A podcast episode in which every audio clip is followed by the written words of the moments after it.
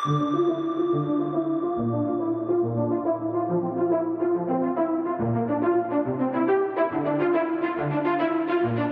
is the Multi Faith Matters podcast. I'm your host, John Morehead.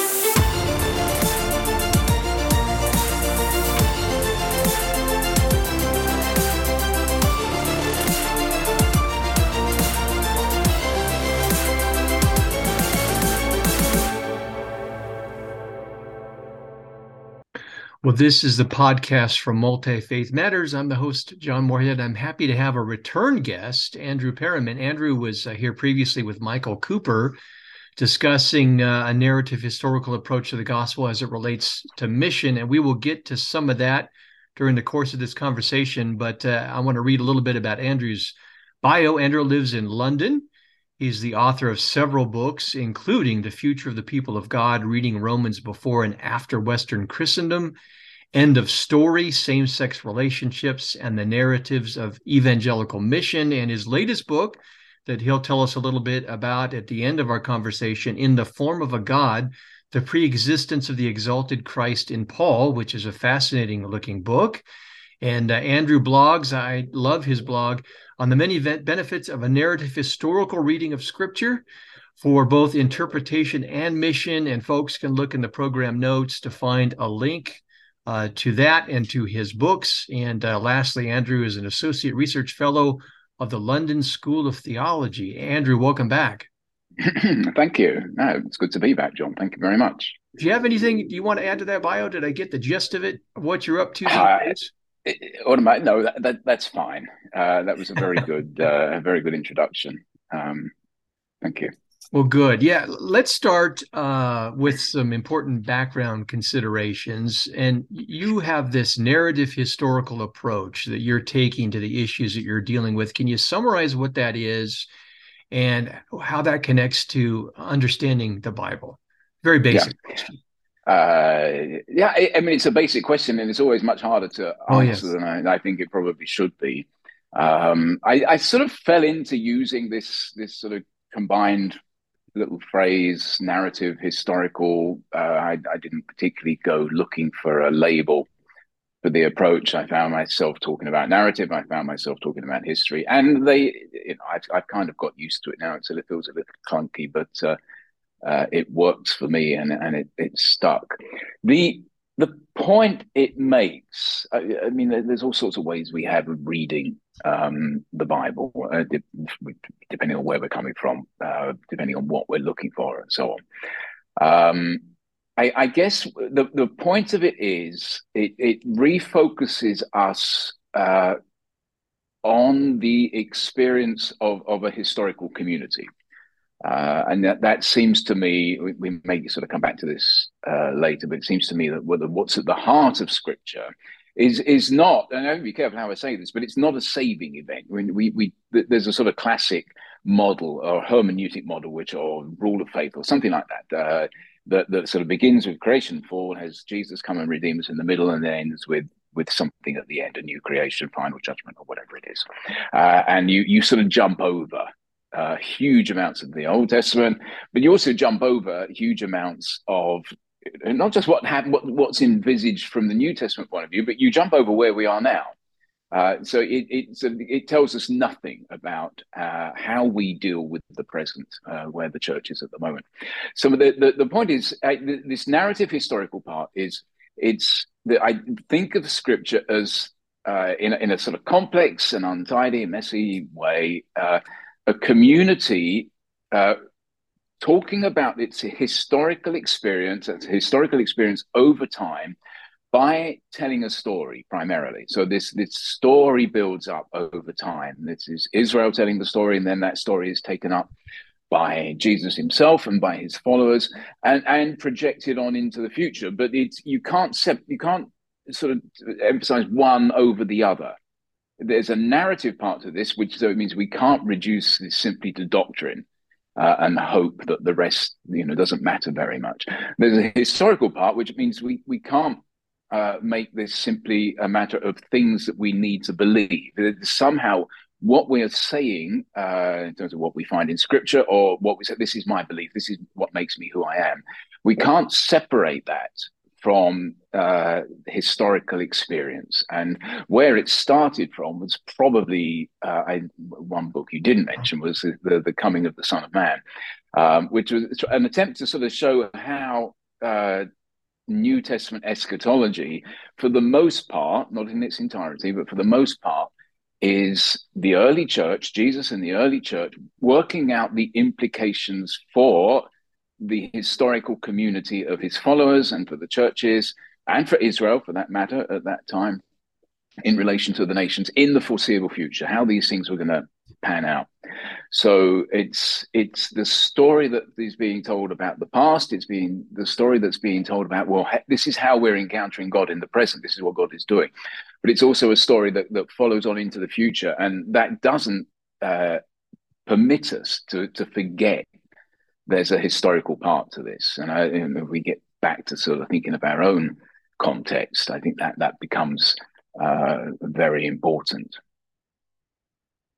It's interesting that you mentioned that. Uh, I, I drew upon that myself in the past: the creation, fall, redemption, the future kind of fourfold approach. When I was in a Mormon evangelical public dialogue in the years since then, I would not use it because I, I think it has serious shortcomings, as you mentioned. Now, did did you coin that term, narrative historical, or is it kind of cobbled uh, together from other thinkers, or? I, I have no idea. I mean, if I coined it, it's it was accidentally. There's nothing clever about the phrase. I mean, we sure. we, we, have narrative theologies. Uh, we, I mean, you go back to Tom Wright's stuff. Uh, he's talking about narrative. He's talking about history, and he's talking about theology. It doesn't really include the theology part it seems to me that narrative and history are the, the, the sort of the key, perhaps particularly in terms of sort of re, resetting our uh, approach to scripture. These seem to me, if you bring theology in, that that that allows us to import. The, the risk there is we import actually what's a later theology into our reading of the New Testament. So I keep trying to sort of keep that out. Obviously, there's theology there, uh, but for, as a, a, sort of hermeneutic rule of thumb, uh, if, if we're looking for the story that a community is telling about its experience uh, over time, uh, often it, because it, it's facing crisis in, in, one form or another, uh, that that gives us a good basis for for approaching scripture. I'm not going to claim any any great sure. Uh, uh, innovative innovation for, for the term.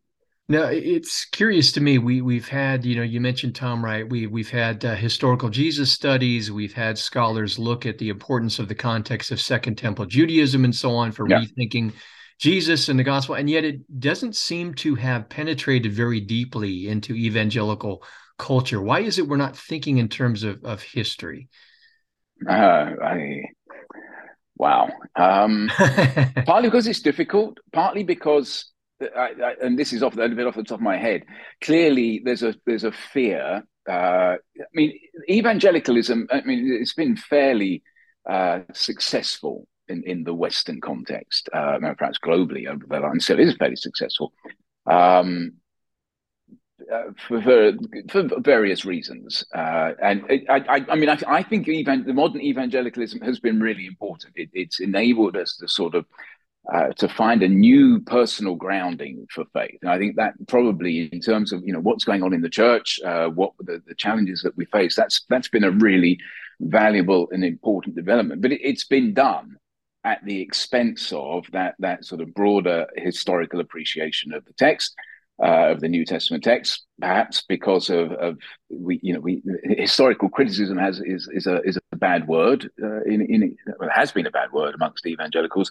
Uh, there's there's very good evangelical critical scholarship now, and, and much of the work that I draw on, I, I feel is uh, broadly within an evangelical tradition uh, in, in, as much as it takes scripture seriously and, and the, the testimony of scripture.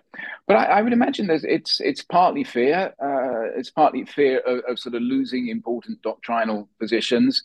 Um, it's partly fear of confusing people. Um, and, and so much of this uh, exegetical work, you know, the, the, the interpretive work is as much about undoing uh, opinions and perspectives and beliefs and views that, that we've inherited and, and, and not simple beliefs and views, complex uh, systems of, of by, by which we, we've sort of tried to, to create a, a, broad understanding of what Christianity is all about. Much if, to get back to the the original, uh, you know, some sort of original understanding, uh, uh, at least a better understanding of how the New Testament spoke in its original context, means dealing with a lot of the presuppositions and uh, assumptions that we make. So there's a lot of undoing.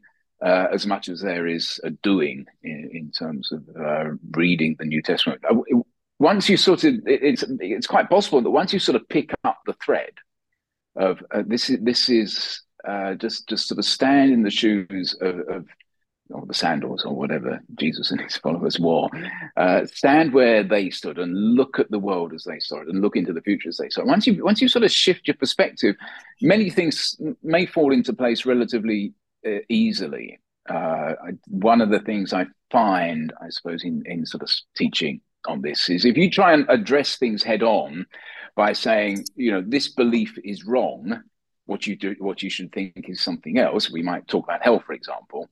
Um, if you just tell the story from Jesus' perspective uh, and take into account uh, the, how he uses Jewish the Jewish scriptures, take into account the concrete experience of Israel, and, and take into account the sort of the natural fact that that uh, he and other Jews at the time were looking to wondering how God was going to uh, resolve a crisis that they faced. And you start building up the picture, and you can tell a very coherent and meaningful historical story about this. And and things start, you know, the, the teachings, the, the the stories that he tells, and then suddenly they all sort of start lining themselves up around this in in a fairly straightforward way.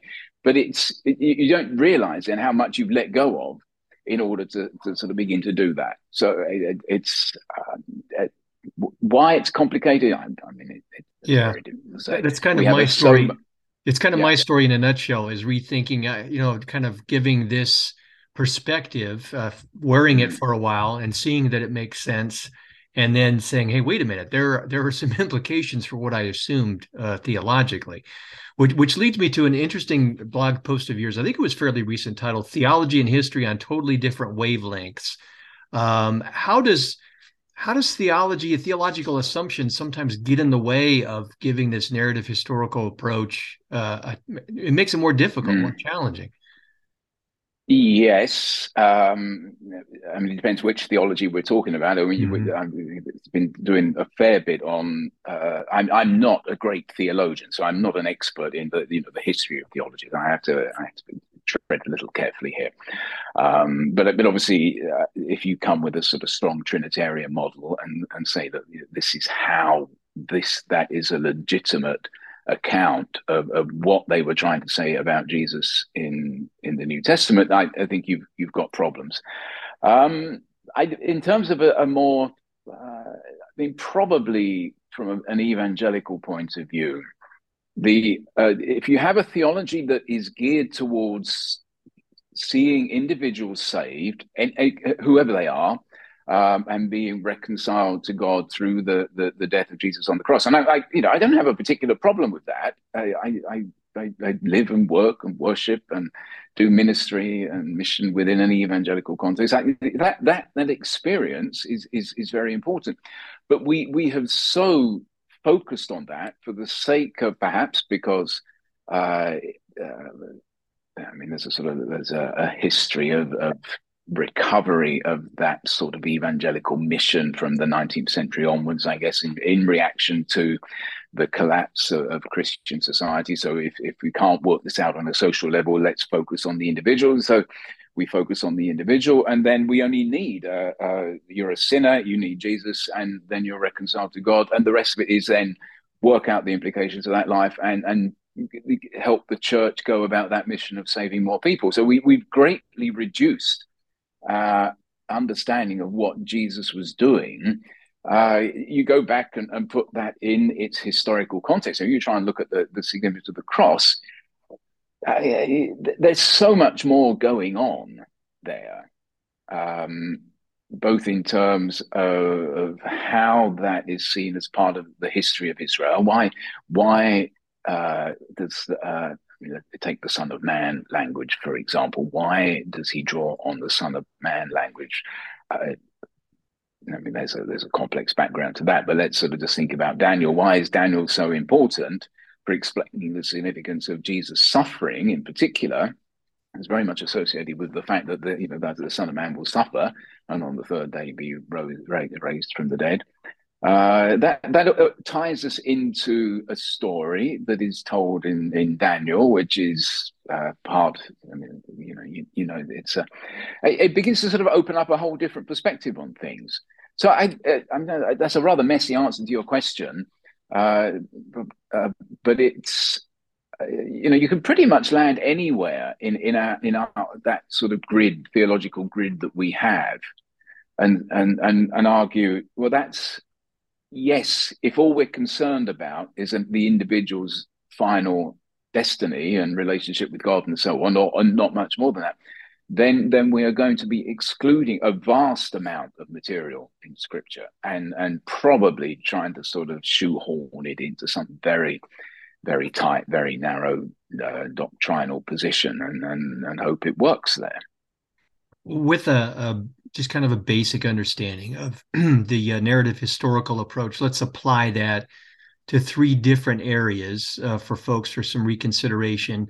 Uh, I find it interesting. There's a, I got a, an announcement of a forthcoming book uh, looking at, with different contributors as to how the gospel is defined. One of them, one of the contributors is Scot McKnight, and I think he's taking kind of a kingdom approach, which may come closest to this narrative historical approach. Yeah.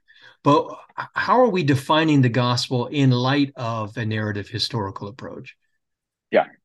Well, I, I mean, certainly the, the approach we, we we we think of the gospel as a single thing. Uh, we, we, the gospel is good news. It, um, we, we we understand that, so we can talk about good news. there's there's one there's one good news, and that is that you can have eternal life through Jesus. Uh, confess Jesus as Lord, and, and you're saved.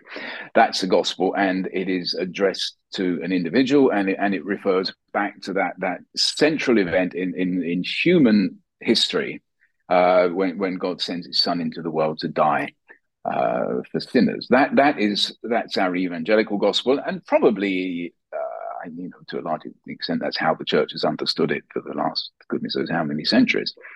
Um, it's an, a gospel is an announcement of good news. You know, you can sort of I think I'm not sure that probably is the first place the, the in the Greek Old Testament you, we have this sort of language of evangelion or you, euangelizomai, is when the and I've looked this up recently. The Philistine when, when Saul dies and the Philistines kind of uh, take the news of Saul's death and they proclaim it in their in their towns and villages, in their temples. This is good news. The death of a king is good news. It's it's a proclamation about the death, death of a king. It, it, you announce to your people that uh, obviously this is this is ironic from a sort of Christian point of view, but it's not so irrelevant. Um, the, the for the Philistines, the death of Saul was good news. I, it's that sort of simple model. When when something important, something significant happens, you go and tell it as good news to your people.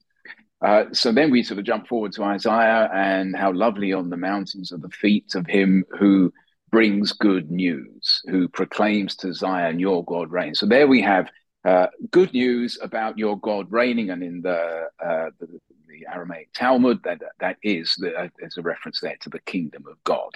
Uh, so we, again, uh, it's it's a public announcement. This is something that the messenger travels across the mountains to proclaim to Jerusalem, "Your God reigns."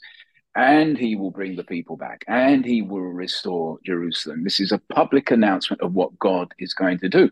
It, it, it could be any public. If God is going to do something good and, and, and significant, uh, that is proclaimed to the people uh, and perhaps beyond Israel as good news. So, in principle, anything that, that God does that has dramatic uh, perhaps particularly saving significance, but it could be it could, saving may not be right at that the, key element in it. Then let's call that gospel. So when we get to Jesus uh, comes into Galilee and proclaims the good news, the kingdom of God is at hand. Repent and believe in the gospel, rather than just assuming that he's he's talking about I, you know, we're talking about my death and the salvation of all people because on account of that. There's no he makes no reference to that. It's about the kingdom. This is good news that God is going to act as king in some dramatic, significant way. And, and once we've started to sort of read this as Israel's story that Jesus is sort of picking up on and telling in a different way with a, with a different future in mind, but it's still telling Israel's story, then his good news becomes uh, is we, we realize that his good news has to do with what God is about to do to save his people at a time of crisis. That's uh, that would be a narrative historical reading. How is Jesus telling the story of his, the historical experience of the people at this time? Take that another stage. Um, and then we sort of, after his death and resurrection, and they take the a good news out into the pagan world. Now they're not uh, primarily telling the Greeks. Uh, I think it's slightly uh, careful here. In one sense, they are they they they take a message out about what God was going to do to His people. So Peter goes to Cornelius and said, "Look, look at what you know. What's been happening in Israel, or this is what's been happening in Israel. What what has God has been doing through His Son, and so on and so forth. That's Israel's story that He's telling. It only concerns Israel. It, it's sort of the fulfillment or the you know the outworking of, of that gospel that Jesus proclaimed. Remarkably, Cornelius in his household believe it and, and take it more seriously than many of the Jews were doing. So then you you you get to sort of wonder, well, how is what, this good news? What, what was good news for Israel? How is that becoming good news for the nations? And I, I, think part of what Paul brings to this, but you see it in other places, it's very clear in, in Revelation, is uh, the the assumption is that if God has really seated him at his right hand, seated Jesus at his right hand, and given him this authority, out of Scripture, out of the Jewish scriptures, it comes this idea that he will rule over the nations, uh, not just over Israel as Israel's Messiah. Israel's Messiah will come to rule over those nations which had for so long opposed uh, and oppressed and, and so on. So the, and in more recent history, the Greeks and the Romans, these become the objects of this good news. So the we the, the story is is is unfolding, but it, the, the good news changes along the way because it's it's found that that God is not just doing something in Israel; He's doing something for the sake of His glory and reputation among the nations. So that's that's the good news. You you can personalize that. They had to personalize it. It's not just uh, a national level thing that everyone else ignores. If you hear that story, you have to decide because it hasn't, it, it's not fulfilled immediately. How, what stance do you take uh, in relation to that as an individual? What, what are you going to do? And uh, you know, for many, they, they didn't believe it, or you know, whatever they they reject it. They, they turn down that offer to be part of what God is doing to, to transform, to reform his people and transform his, the status of his people amongst the nations and, and establish his own glory amongst the, the pagan nations. You can you can turn that offer down, or you can take it up, and you you know you you become part of that movement. You so you baptize you're baptized into this thing that God is doing this this good news thing that that's unfolding, that's working itself out over decades, over generations, over centuries, as as it turned out. Uh, that I mean, that would that would be how I would put it. I mean, I know we're sort of getting into an area. People are somewhat inclined to recognise how significant uh, the destruction of Jerusalem and the temple was for Jesus' message. People are much less inclined to to take on board what my argument that uh, in the same way, the the conversion, the judgment on pagan Rome um, and the conversion of the empire is you know, very much within the sort of the purview of Paul's eschatology.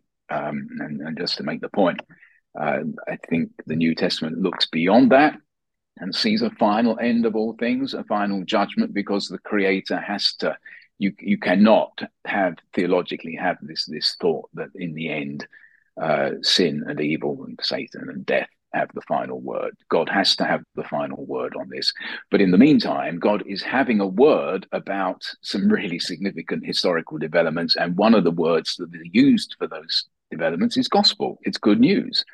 Believe it, have faith in it, trust it, because these things will work out as He has promised.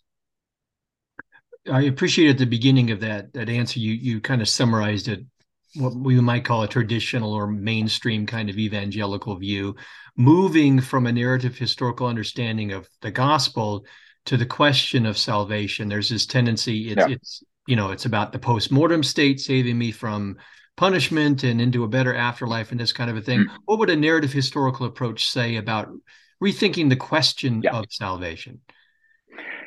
Yeah, I mean, I, I, the, the approach I would take, I'm going to go back to right to the beginning where I said that I, to, need to, I think it helps to think of scripture as the story of a people. So you go right back and why is there a people? Well, there is a people to serve the creator God. When when the whole of, of humanity, every, every, the rest of humanity is turned against him, you know, right up until the Babel story. Then he calls Abraham uh, in the shadow of the Babel empire motif uh, or tower uh, to be, begin something new. He, he's a new creation uh, in the first place. He's blessed. He will go forth and multiply and fill the land. He's a, that God will give him. He's a new creation in microcosm. And then you work through the, the, the patriarchal narratives and Joseph in Egypt and that whole thing. They're brought out of Egypt and they're given this sort of task to, to be a priestly people in the midst of the nations. God has chosen them, redeemed them, given this responsibility. They uh, have this this huge uh, responsibility. You know, they've taken on this huge responsibility to serve this living creator God in the midst of uh, often hostile, unsympathetic pagan, pagan nations. So once we sort of set that up, um, you can you can talk about salvation. How is that people saved? The people goes into exile. How is it saved from exile? Uh, how is it saved from the Assyrians in, in you know uh, the, the, whole thing with Emmanuel and God with us? Uh, when the, Assyria becomes a threat to Jerusalem, how is God saved?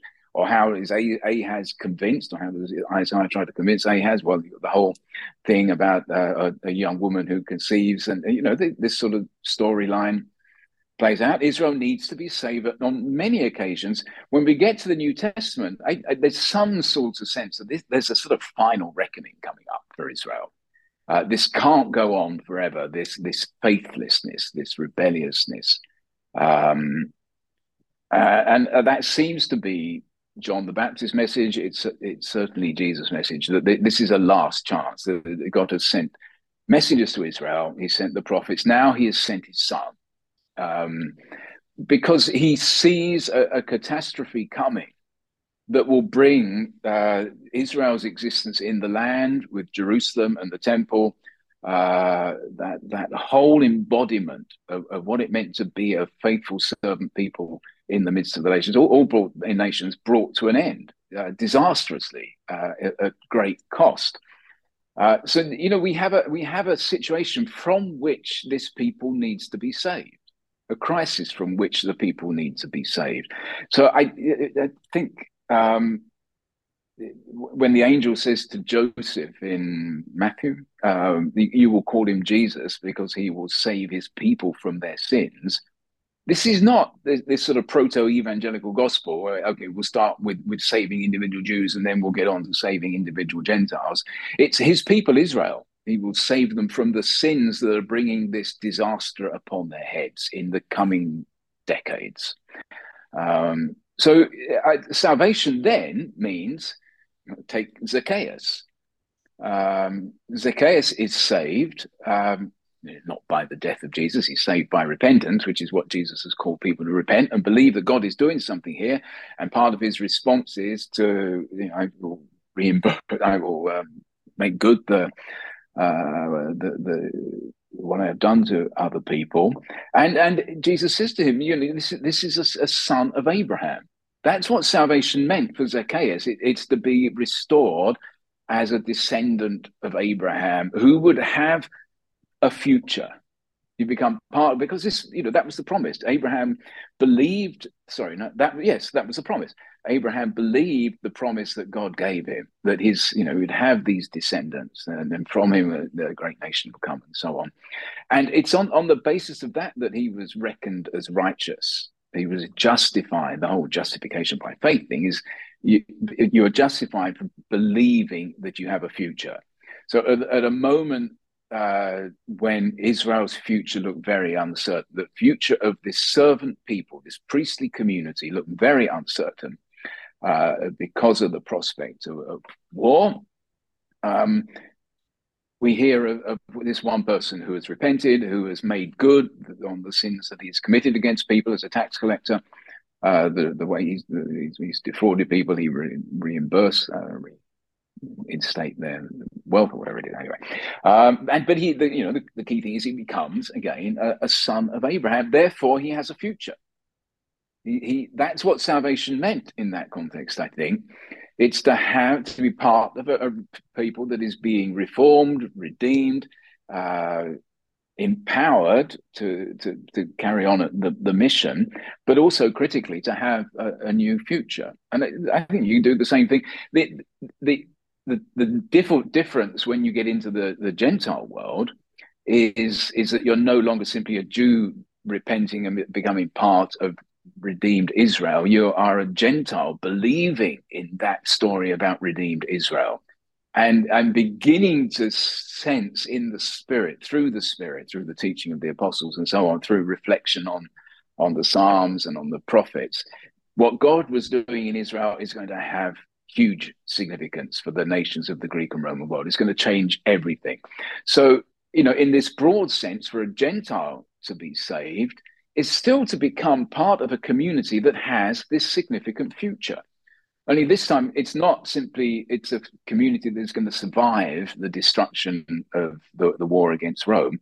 This is a community that eventually will be vindicated for its belief that every knee uh, in the pagan world will bow and every tongue confess that Jesus Christ is Lord.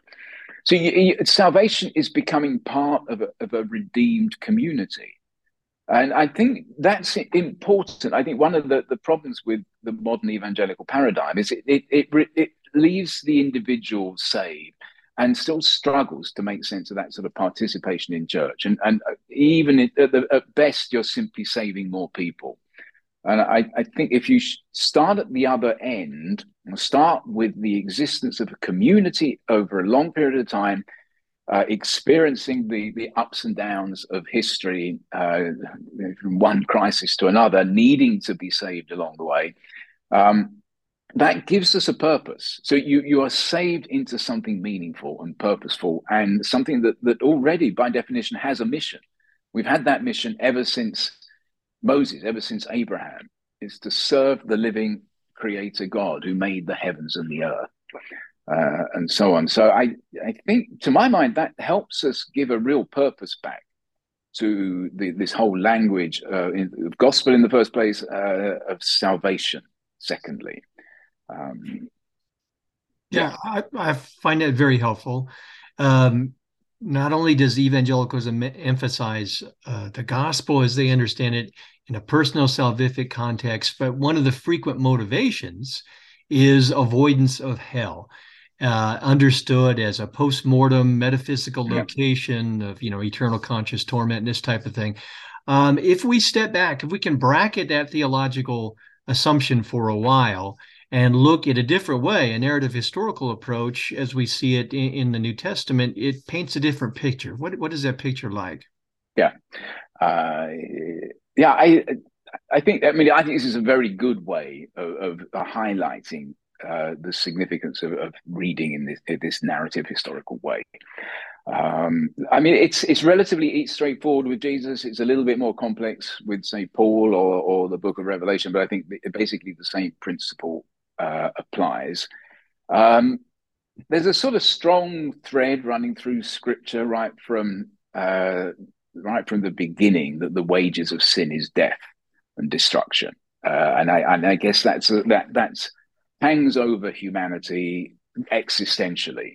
Uh, we we all face death. We do not live forever on the, on this earth. Uh, but it's also in biblically it's expressed through uh, destructive events. So you know the flood, for example, would be uh, an obvious one. Uh, the the Babylonian invasion uh, and exile um, in the sixth century is is another example what what uh, all that was good and beautiful and blessed by God is destroyed because Israel was unrighteous. And I so I that seems to me the sort of the, the basis for the you know that's where we have we where we start when we come to thinking about uh, the, we use the term hell. Um, Jesus talks about Gehenna. Um, so let's let's think about that. And what my argument and uh, is in, in, simple terms. Going back to Jeremiah, um, I might have a look at the passage because I think this is helpful. In Jeremiah seven, which actually, I mean, incidentally, uh, this begins the word that came to Jeremiah from the Lord. I think Jesus sort of sees himself very as as doing something very similar to Jeremiah.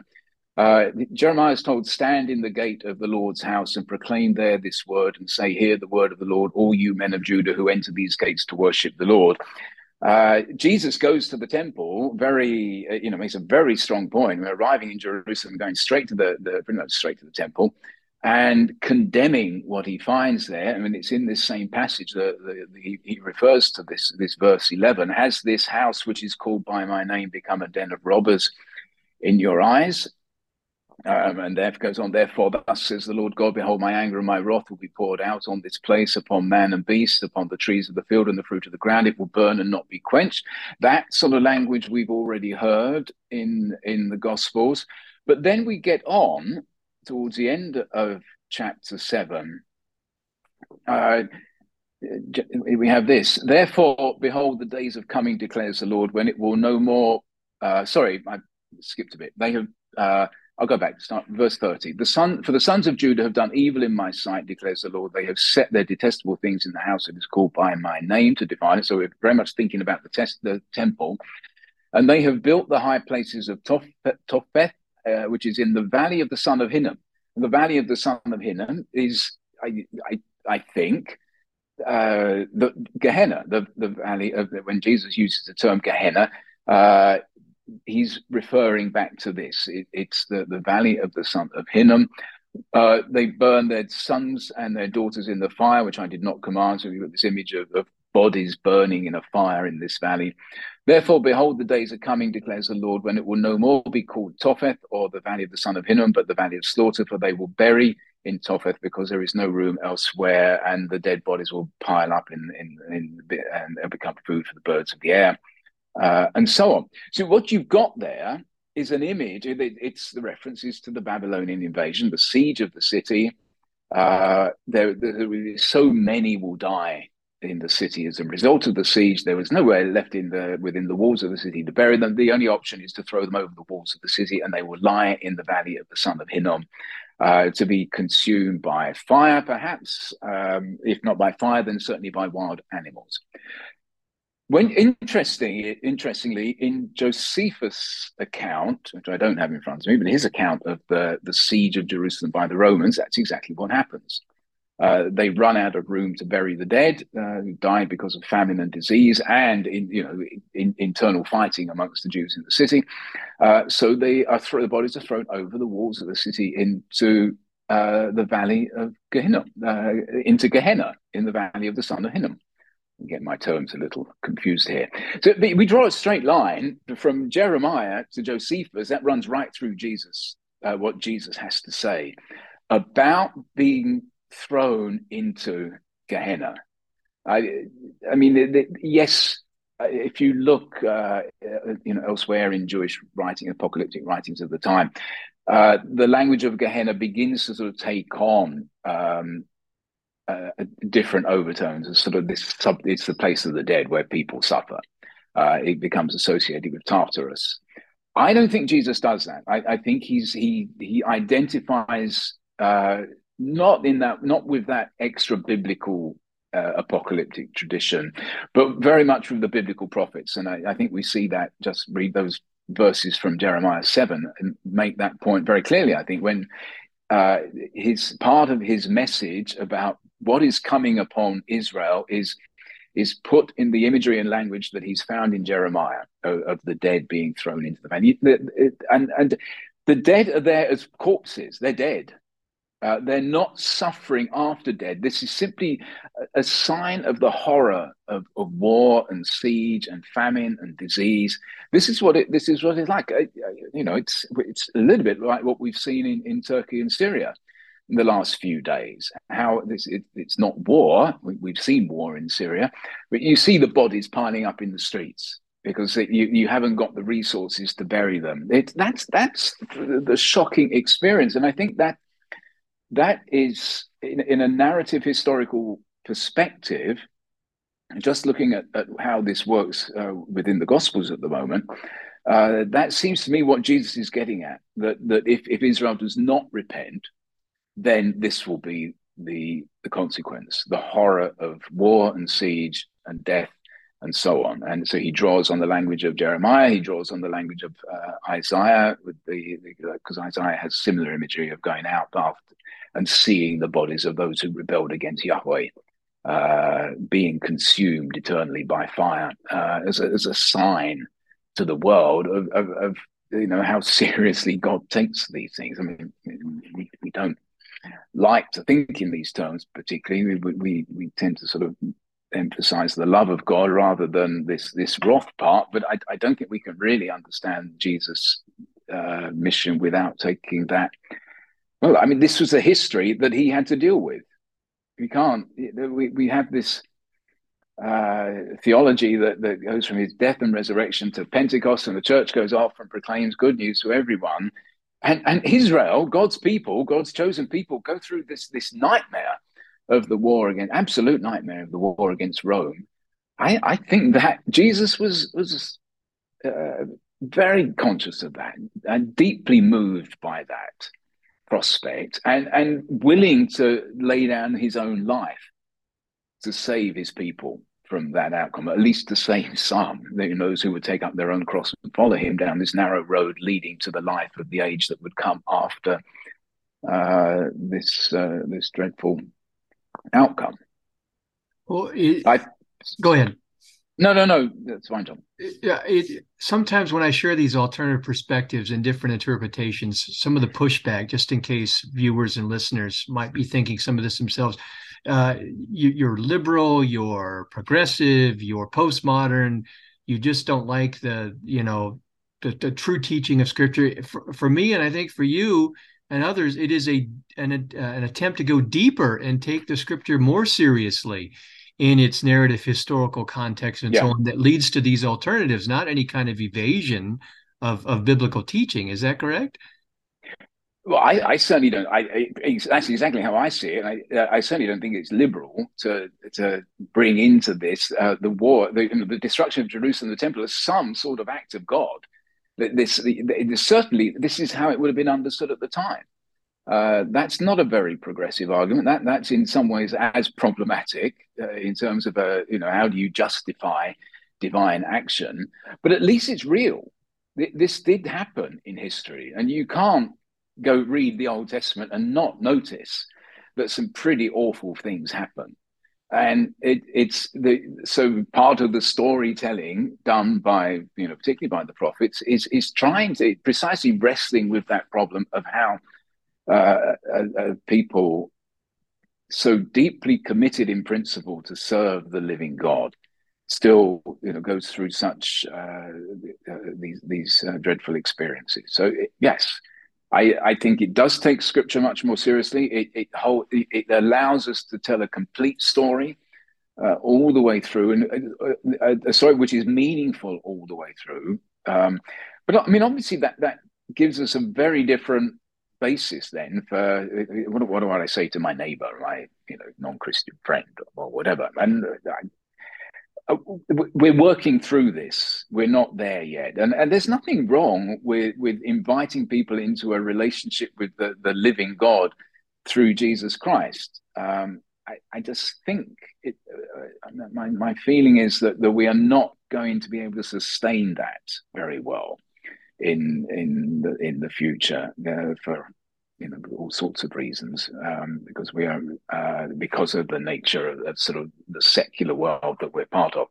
Right, so I think we are we're going to be pushed back to, to to give a much better account of Christian origins. Uh, I think that's why that's become such a key uh, question in recent decades. Uh, we need to understand this better because there's clearly so much more going on uh, than is apparent in your sort of typical evangelical uh, account of things. So yeah, I, I think there is a, a, question of the the, the credibility of, of, of, Christian faith at stake here. Well, it, it seems to me that uh, this gives us an opportunity to to rethink the meaning of things that, as we talked about in this conversation, gospel, question of salvation, hell, those kinds of things, and it can create space for us to to rethink what how these stories and our faith connects to the present issues and mm. challenges that we face. And you write a lot about this in connection with more secularism. I'm dealing more with pluralism. But yeah. if we if we try to connect some dots, and, and I know my area of emphasis is not yours, um, and that's okay. But it, it seems to me that we tend to, when it comes to other religious traditions, we tend to relate to the religious other in terms primarily of fear. I know love is in the mix, but it's primarily fear fear of the other, which leads many times to apologetic refutations of their worldviews, or fear for the other in terms of question. We're fearful they're going to go to hell, in, in, understood in terms of this eternal conscious torment. And I'm wondering if this approach, this narrative historical approach, gives us an opportunity to and create space for different forms of engagement uh, in relating to some of the challenges of our day, whether it's pluralism or secularism or something else. Yeah. What would your thoughts be? Excuse me. Yes, I mean, I think we sort of talked about this a bit before. Uh, the, I, here, I'm, I'm sort of getting out of out of my comfort zone. Sure. Um, it's it's the right question to be asking. Certainly, uh, one of the I, I okay. Once we sort of get to uh, the conversion of the nations of the Greek and Roman world, uh, which I would say is, you know, in, realistically, historically, that is the outcome in view um, in in the New Testament, and and that's it was an extraordinary outcome. Uh, you, the, we get into sort of Christendom, so we we we've then got say fifteen hundred years uh, where that victory is ambiguously, yes, embodied in the historical experience of the church uh, in Europe and as it's spread out across the world uh, uh during during that period. I mean, so Christianity becomes a global phenomenon and so on. Uh, on the assumption that, and I think sort of one of the things that changed is it, the, the, the assumption was that this is this Christianity is a universalizing phenomenon. It aims to uh, bring all people into this. So the the the, the obje- object of the exercise is to get the maximum number of people saved, which obviously brings it into competition with, uh, conflict with uh, other religions, uh, which have their own view of God or of the, you know, the spiritual and so on, and it brings us into conflict with uh, secularism, as you say. So you, have got this expansionist. It, it, should it should keep expanding until it, the gospel is proclaimed, being proclaimed in every nation on earth to every people, uh, and then the end will come, uh, and and our job will be done.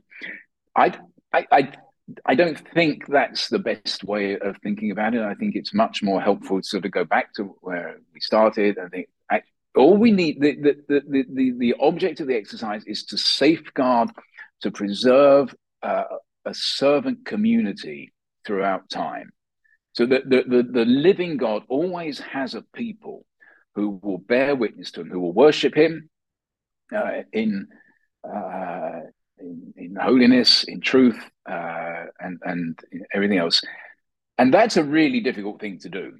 Uh, as we see, it look you know for a while with the Christendom thing, it looked like this might sort of take over the whole world, but it didn't it, the whole thing collapsed and, and secularism came along, um, Islam came along, uh, and, and so on. And we run up against the Asian religions. And, and you know, we realize we're in a much more complex, pluralistic uh, world than than we realize that isn't simply going to roll over and uh, say, yeah, we're, we're all going to be become Christians. That's not that's not what's going to happen. So uh, I, I, think you know what's going on now is still, you know, from our point of view as as God's people, as Christians, as people trying to sort of think this through in the modern period. uh, what's going on now is is again the church having to be saved.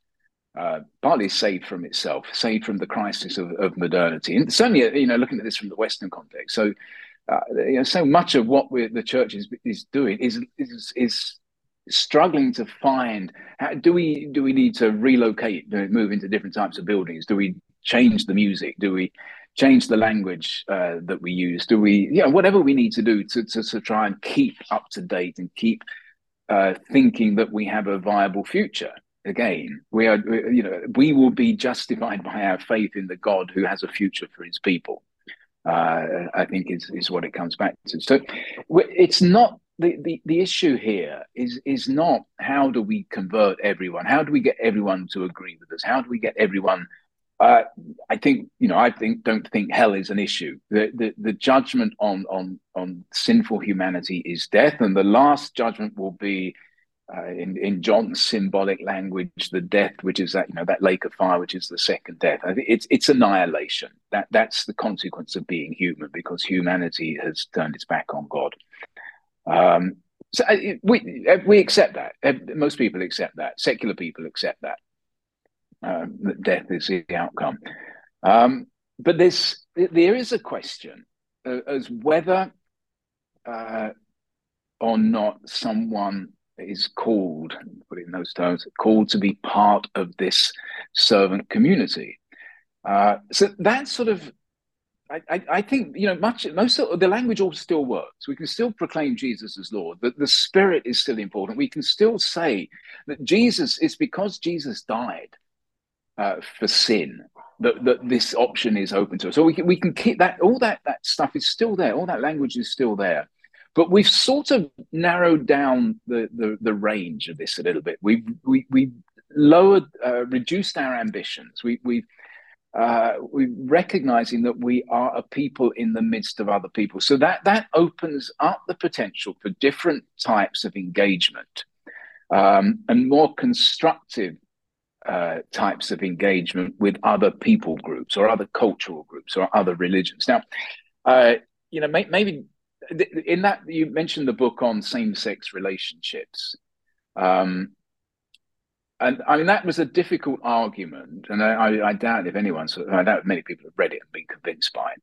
Uh, but it is it was an attempt to sort of think this through in a narrative historical way to get from the very negative uh, approach to same, uh, same-sex sexual behavior that we have in scripture. I don't think there's any question about that. To to where we are today in in the modern world, where you know even even where there is opposition in the church to same-sex marriage, there is a, there is a willingness to affirm the the sort of the human integrity of, of same-sex people, by and large. Um, that that's that's a very different outlook. I and and so one one part of my uh, one of the things that I wonder there is, well, actually, um, one of the things that that we can do is bring out the best, rather than assuming that secular society, which is making these choices about um, you know, sexuality, about you know, we got the new anthropology emerging. How how it, that that's that's going off on its own course. We're not going to stop that. I don't think the the the the, the boot is on the other foot now.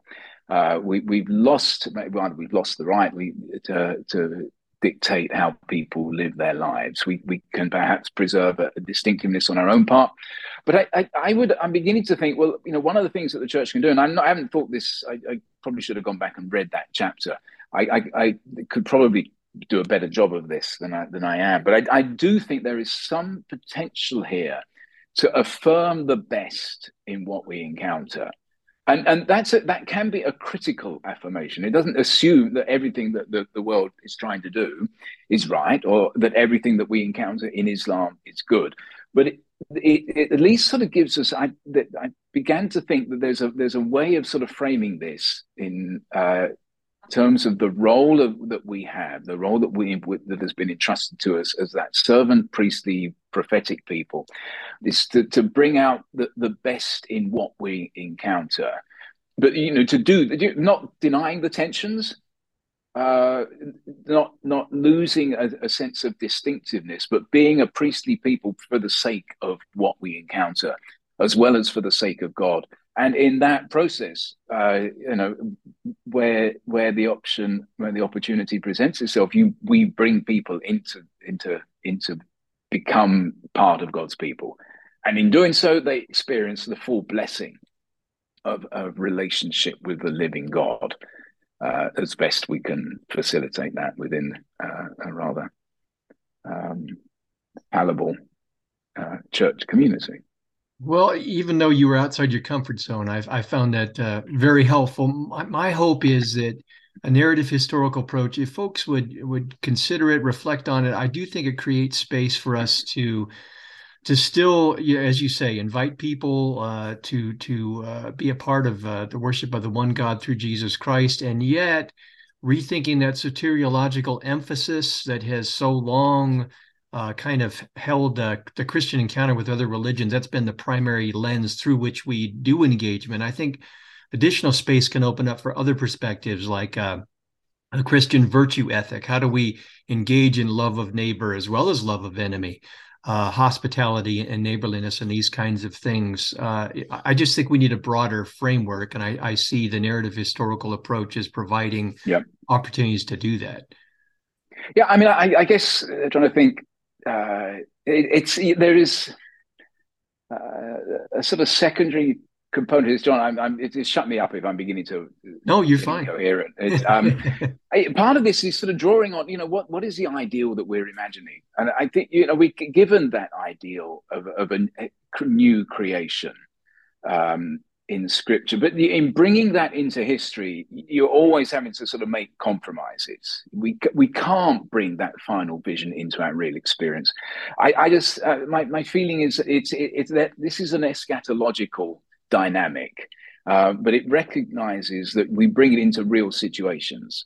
And so, what is what is a good way of being human uh, for the secular West, for the pluralistic uh, culture in which we live? How how can we best uh, speak about that, proclaim that, live it out in us in ourselves, and, and that's a, a, key part of this. In, in how, to what extent are we living it out among ourselves? What we think is is is uh, approaching a best for humanity in this context at this time given you know all that has happened given all that we face and you know we can bring uh, climate change perhaps into that if, if we're uh, concerned about uh, what lies down that road yeah so it, it, yes it, it's it goes back to what the what the early church was doing in in bringing together jew and gentile and you know, people from all sorts of different contexts, was embodying the coming rule of Jesus over over this whole oikumene, the empire. Uh, they they they were an, uh, a prophetic embodiment as real communities having to deal with real people problems, uh, but they they held up uh, in in the process. They became a light the city set on a hill or whatever. For for this this thing that lay down the road this good thing that they believed that god was going to do in their world uh, i think we can do something similar. Um, but it, it we have to sort of reimagine it for our context and not simply feel that all we need to do is go back and do this sort of simple thing that the church was sent out to do to say it's to save people um, well, I think the narrative yeah. historical approach is a very helpful way, a context to do that reimagining. So I appreciate yeah. you having this Thank conversation. You. But I said at the end, I wanted to give you an opportunity. You've got a new book out, which looks fascinating, uh, in the form of a god. What's what's that book all about? Yeah, right. Um, and and it's a bit of a departure. It's still very much uh, thinking along the same lines, uh, but I, uh, I mean, it's it was just reading stuff. I reading a lot of the early high Christology stuff. That there's there's a lot of it around at the moment, and having this sort of question in the back of my mind. I'm not just not feeling totally convinced, but not knowing where to sort of engage with it. Now, the, the book is a very narrow. It deals with a very narrow uh, question. Did did Paul believe uh, that Jesus pre-existed his human life? Uh, so, you know, in some sense that, that would allow us, you know, that provided a, a template for uh, the the eternal Son of the sort of Trinitarian thinking and so on. Um, and I, it, what got me the, the what what engaged me in that was was looking at this uh, this being in the form of a god. He did not count equality with God. This is sort of normal translation. I wouldn't translate it this way.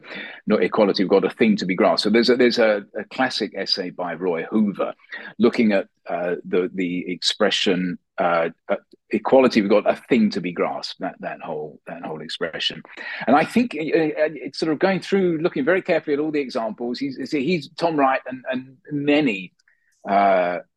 Have endorsed his his perspective on this, and what what they think well, what Hoover argued, what he thought the evidence pointed to was this is not um, something that he didn't have, it's something that he had.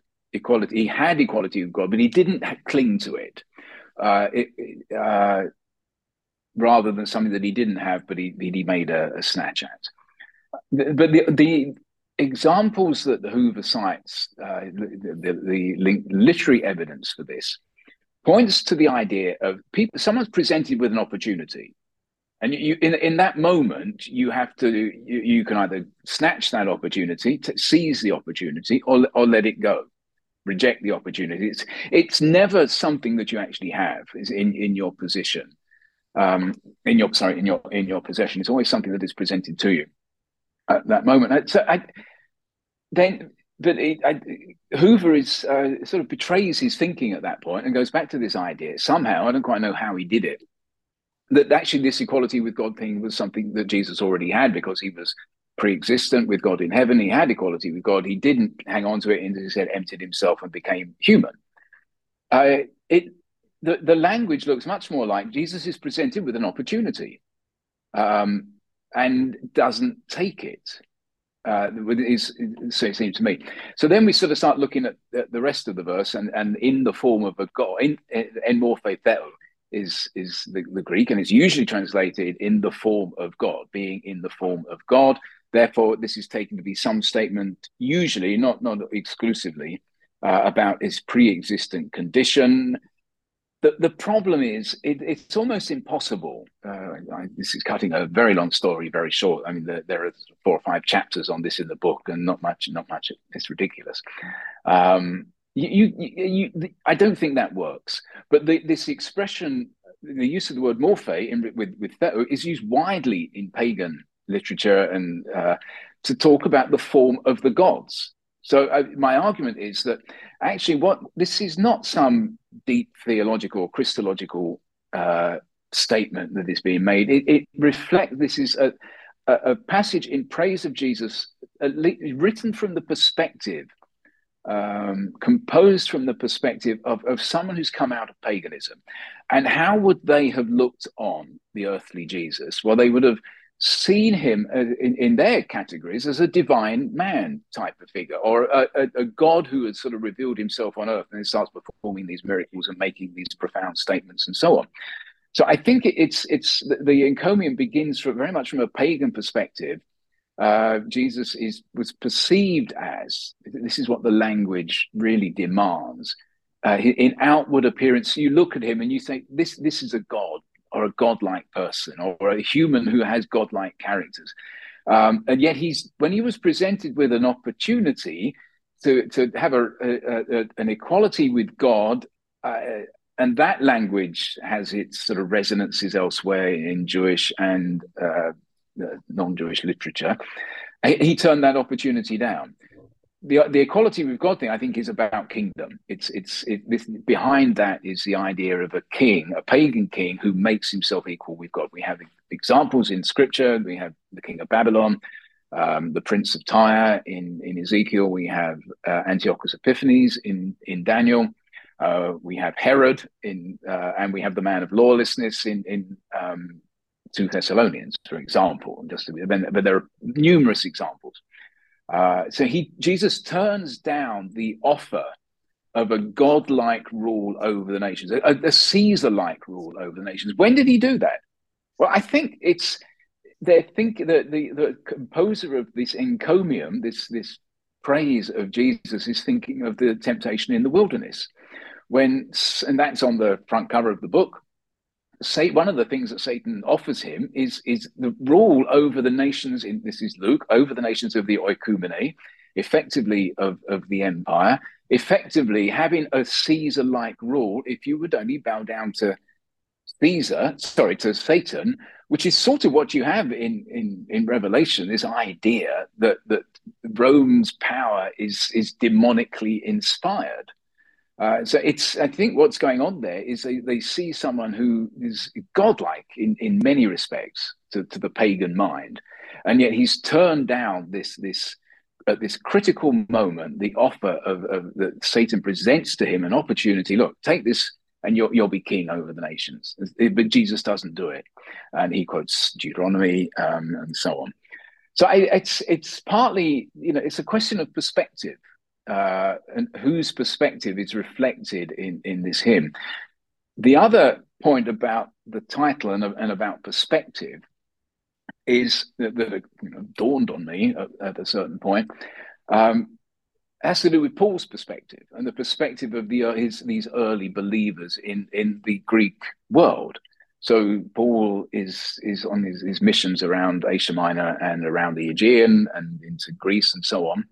And and what he proclaims is not he doesn't do what Jesus, he doesn't sort of go back to Jesus and say, I, am telling you about Jesus who went into Galilee and said the kingdom of God is hand, and then the whole story. He's proclaiming a risen Lord um, uh, uh who's encountered in the Spirit invisible. You can't see him, uh, but he's there seated at the right hand of God. And, and you are called to believe that, that at some point in the future, this root of Jesse will be will rule over the nations. And from Romans 15, the root of Jesse, Isaiah's messianic king will rule over the nations.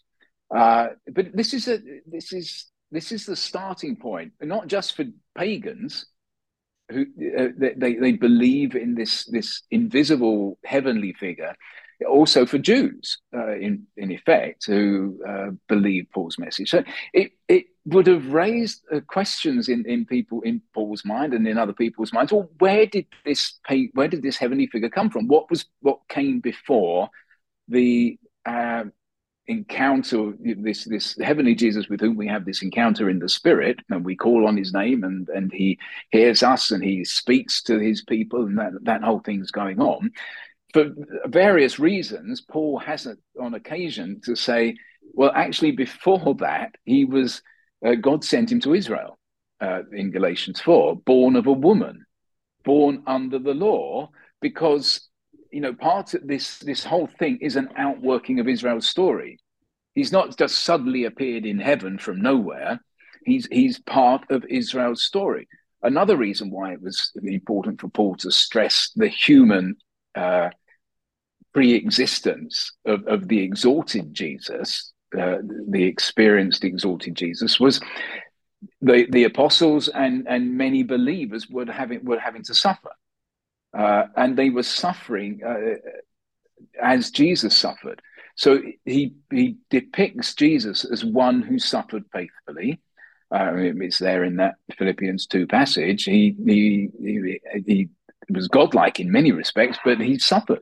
He rejected. He turned down the opportunity to become a king uh, and instead suffered in you know as, as any person does but he suffered because of opposition from his own people from rome or whatever it was. So you know paul one of the things that paul needs to do is, is help people to grasp the fact that they jesus suffered before them and god was faithful. God has raised him from the dead uh, and we know that because we have the spirit. So, I mean, Galatians is important because Paul is precisely sort of going back to the fact that he says you've had this spiritual experience. This is this is how you've come into faith and, and it's been confirmed in you because because you've experienced the spirit of the living god. It's all there. It's alive. It's real. You don't need the law.